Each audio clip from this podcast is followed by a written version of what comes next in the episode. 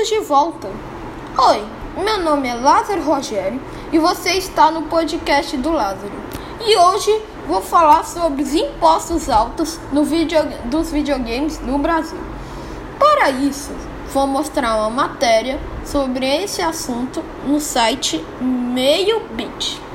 Segundo o jornal, os videogames pagam mais impostos no Brasil do que armas de fogo. São 72% de tributos contra 71%.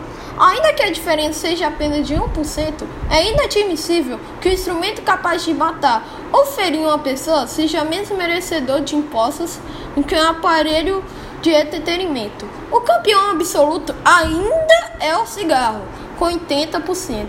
O problema é que a classificação de produtos são que videogames são considerados jogos de azar e por isso recebem mais impostos.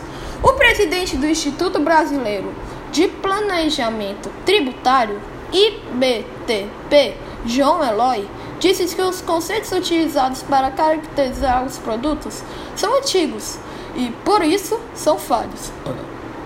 Para se ter uma ideia, uma caneta esferográfica, um item essencial paga 25% de impostos, o que eu considero uma afronta. Fonte Folha. Na minha opinião, isso é muito injusto, pois videogames não são jogos de azar.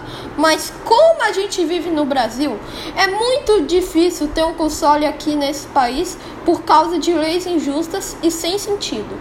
Mas pelo menos ano passado diminuíram os impostos dos videogames no Brasil. E por isso vou mostrar uma matéria sobre uma matéria do site Agência Brasil. O governo federal reduziu os impostos sobre equipamentos para jogos eletrônicos.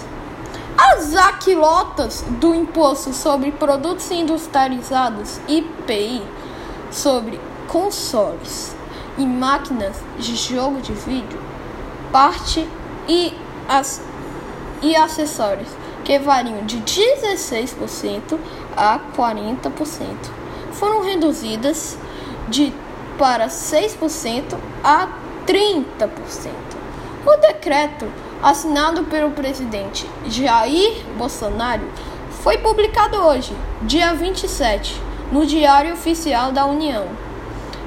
Entre as novas aquilotas está a redução de 40% para 30% em consoles e máquinas de jogos de vídeo, de 32% para 22% no caso de partes e acessórios nos consoles e das máquinas de, jo de jogos de vídeo cujas imagens são reproduzidas na tela.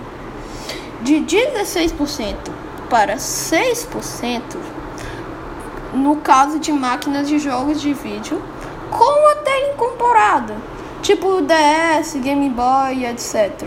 Portáteis ou não, e suas partes. Fonte: publicado em 27 de 10 de 2020, 25 de 7 por André Feril, repórter da Agência Brasil, Brasília.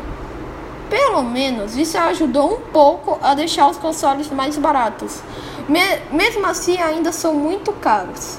Então, obrigado por sua atenção nesse podcast. Espero que tenham gostado desse episódio e até a próxima com mais episódios. Falou!